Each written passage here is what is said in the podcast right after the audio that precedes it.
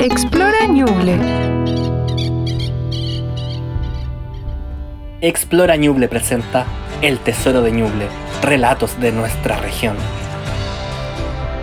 El canto de la sirena, basado en el relato Chompalwe, la sirena del río Cato, del autor Néstor Barrón.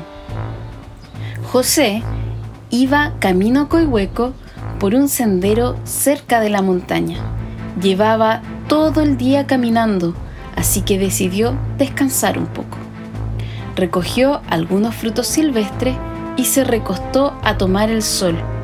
Cuando se estaba quedando dormido, sintió una voz, la voz más hermosa que jamás había escuchado, y cantaba algo que no entendía. Abrió los ojos y vio frente a él una niña con cabellos dorados y piel muy blanca. Inmediatamente se sintió hechizado por ella. Sentía que los pensamientos desaparecían de su mente y el cansancio se iba de su cuerpo. Se levantó de golpe y comenzó a seguirla como si los pies se le movieran solos.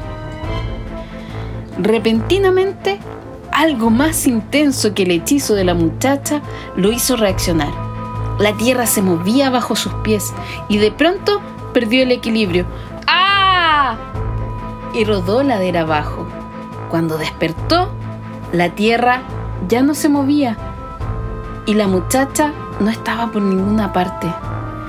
Triste, confundido, siguió su camino a Coihueco y cuando llegó comentó con los pobladores lo que le había pasado. Te salvaste por poco, caminante, le dijeron. Casi te lleva la chompalgue. ¿Y eso? ¿Qué es?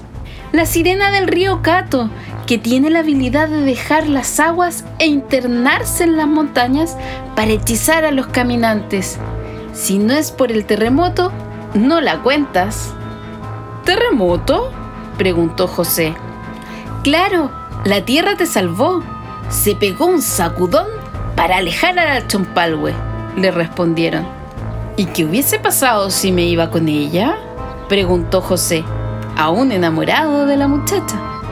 No se sabe y nunca se sabrá, porque todos los que se han ido con ella nunca más han regresado.